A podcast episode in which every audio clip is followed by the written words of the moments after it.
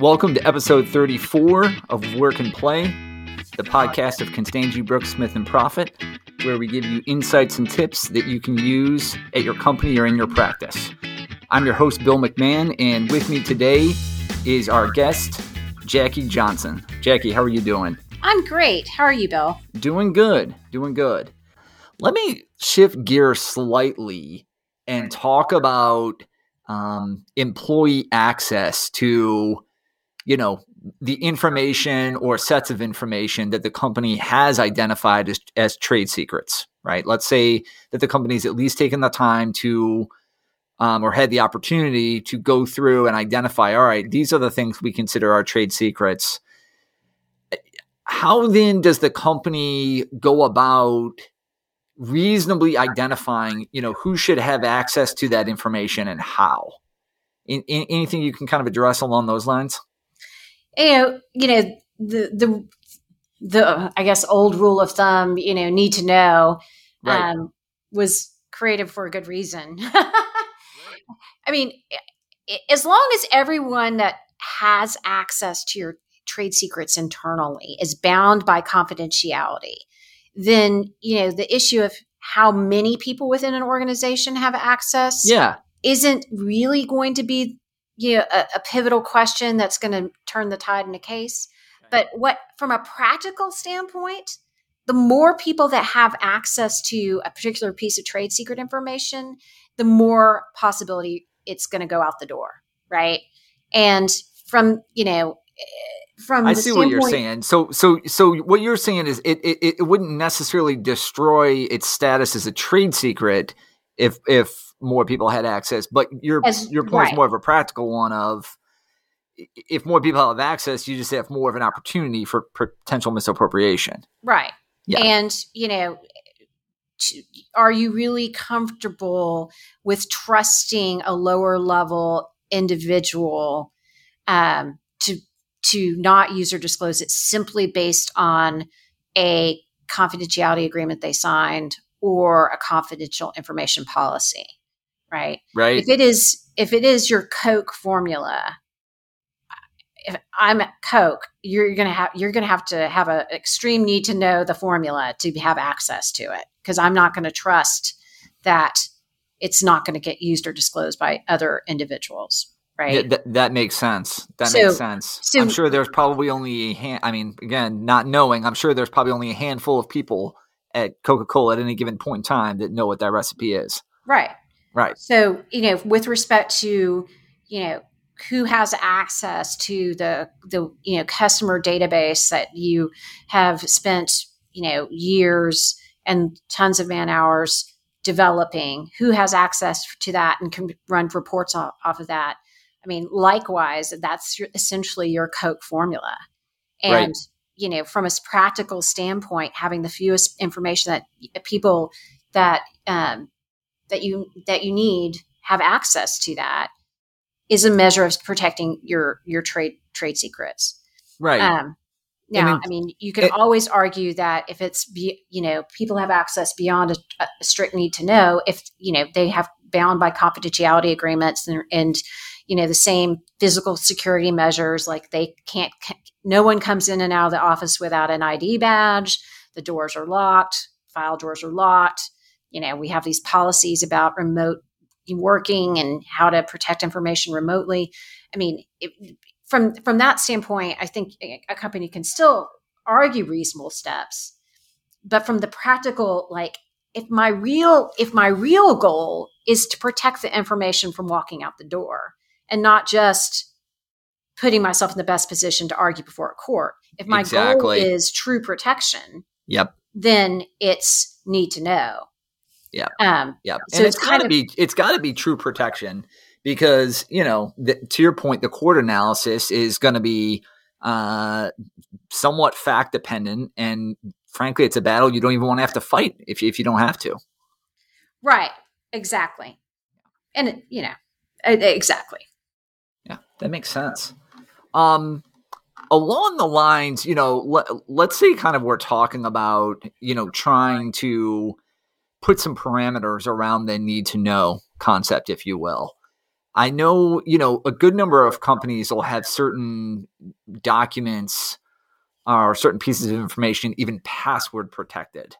How, how does use of passwords on certain drives or certain, you know, maybe folders, if you will, on a drive come into play, if at all, as far as these cases go? Yeah, you're correct that um, a good number of companies essentially have their confidential information, um, I guess, separated in tiers, perhaps, right. um, as far as categories of or uh, levels of confidentiality, and likewise have you know the strictest access for the most valuable confidential information.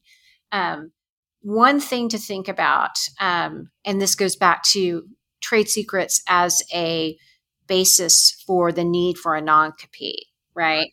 Is that if you're going to say, you know, I'm going to defend the need to have a non compete with this particular employee based on their knowledge of X, Y, and Z, right? Yep. Then you want to make sure that there's not a bunch of other employees that have ex- access to X, Y, and Z that aren't required to sign a non compete because it'll undermine your arguments as far as why this particular person needs a non compete, but other people with access to the same information don't. Oh, yeah, that, that's interesting. So it has to be very coordinated and, yep. you know, and not, and, and, and, th- and thought out, it, it, you know, a plan and not just, okay, I'm going to make everyone sign agreements um, that contain rest- restricted covenants. Right. Um, but just because I don't want to have to sit there and, and, really think about, you know, who who I really care about, what information do they have, and how am I, how how are you know how am I going to argue that this person needs a non compete and other people don't that right. have access to the same information. So right, and and yeah, and if you were going kind of like eh, with your example right there of just shooting, you know, almost overly broad and saying, all right, everyone's going to have a non compete, everyone's going to have a confidentiality agreement. We're not going to make any distinctions.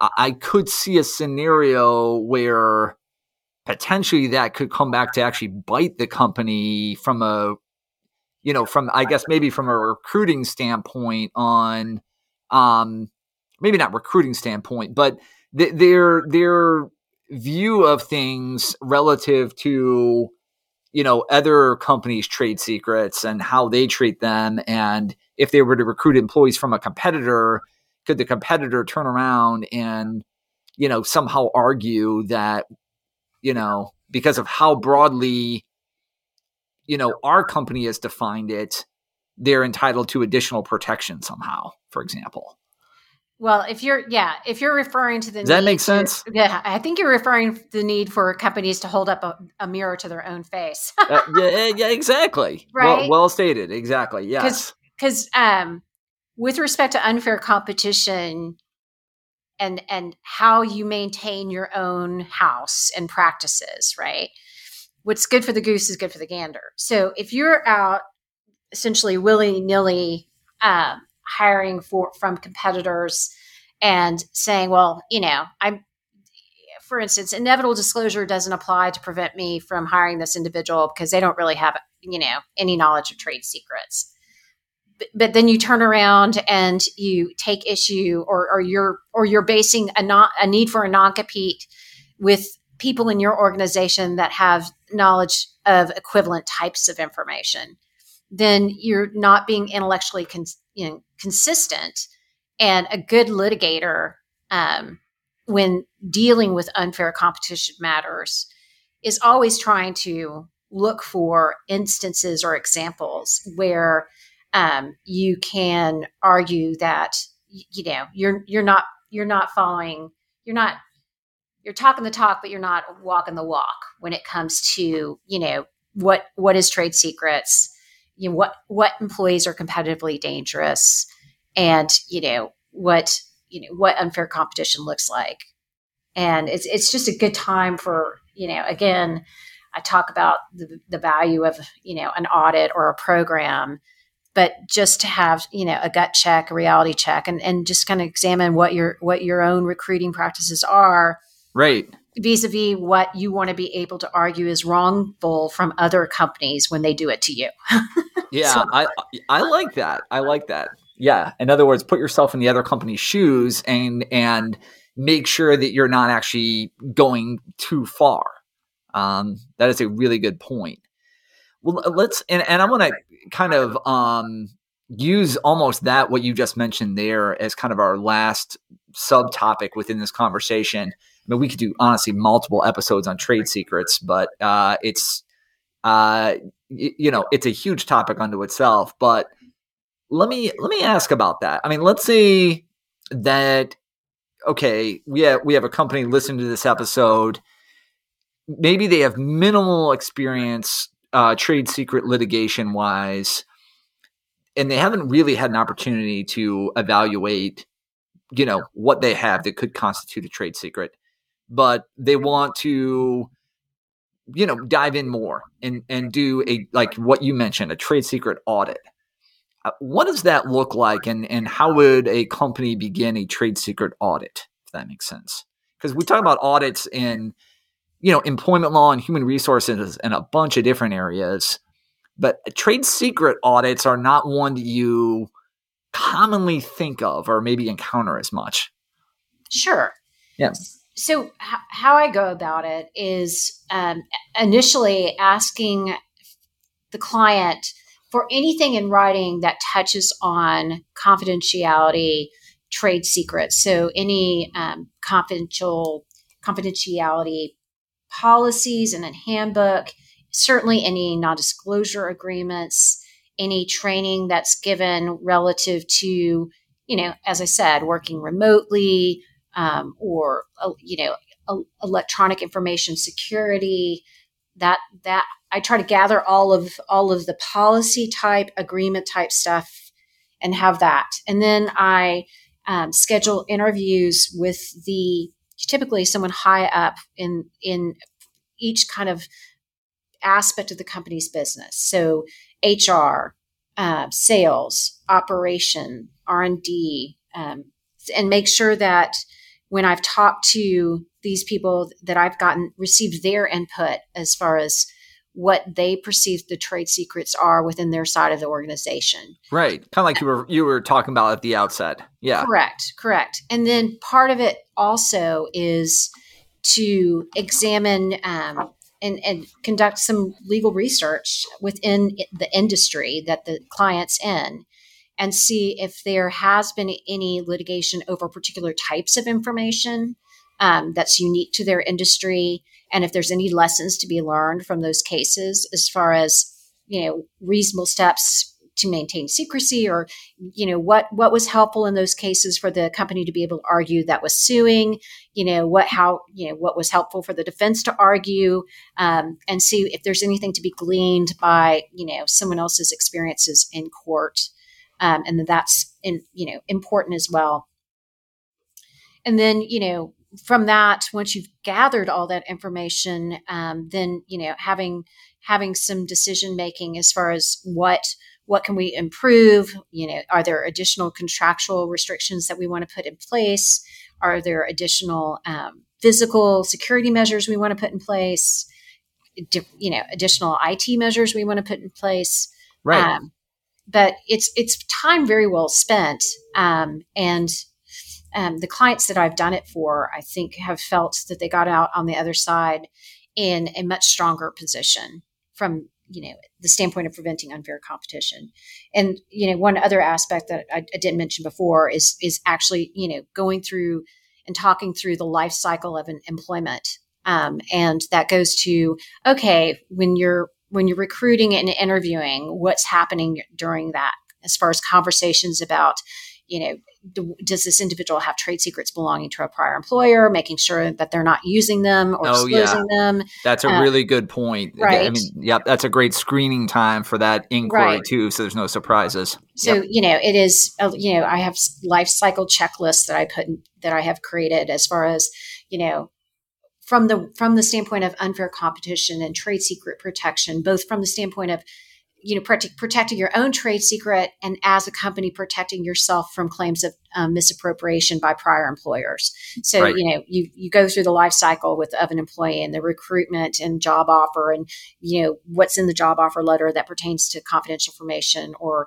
use of former inf- employers information and then you talk about training during employment and you know access to information and and limits on access and, and then you talk about you know okay the the employment cycle's ending someone's leaving and then you're you know okay so your exit interview and you written confirmation that they've returned everything that they had and are you going to routinely hold on to computers and have you know are you going to routinely have them forensically examined at least you know from the standpoint of inbound and outbound emails that may have gone on you know in right. the months or weeks leading up to someone's leaving I mean, the, there's a lot of things to to kind of pack into that that checklist too. Is something that I that I include often in these audits and go over with the companies to make sure that you know they've they've pretty much examined it from from every aspect. Um, yeah, that, that definitely makes sense. I definitely appreciate the the background, kind of on the steps on that.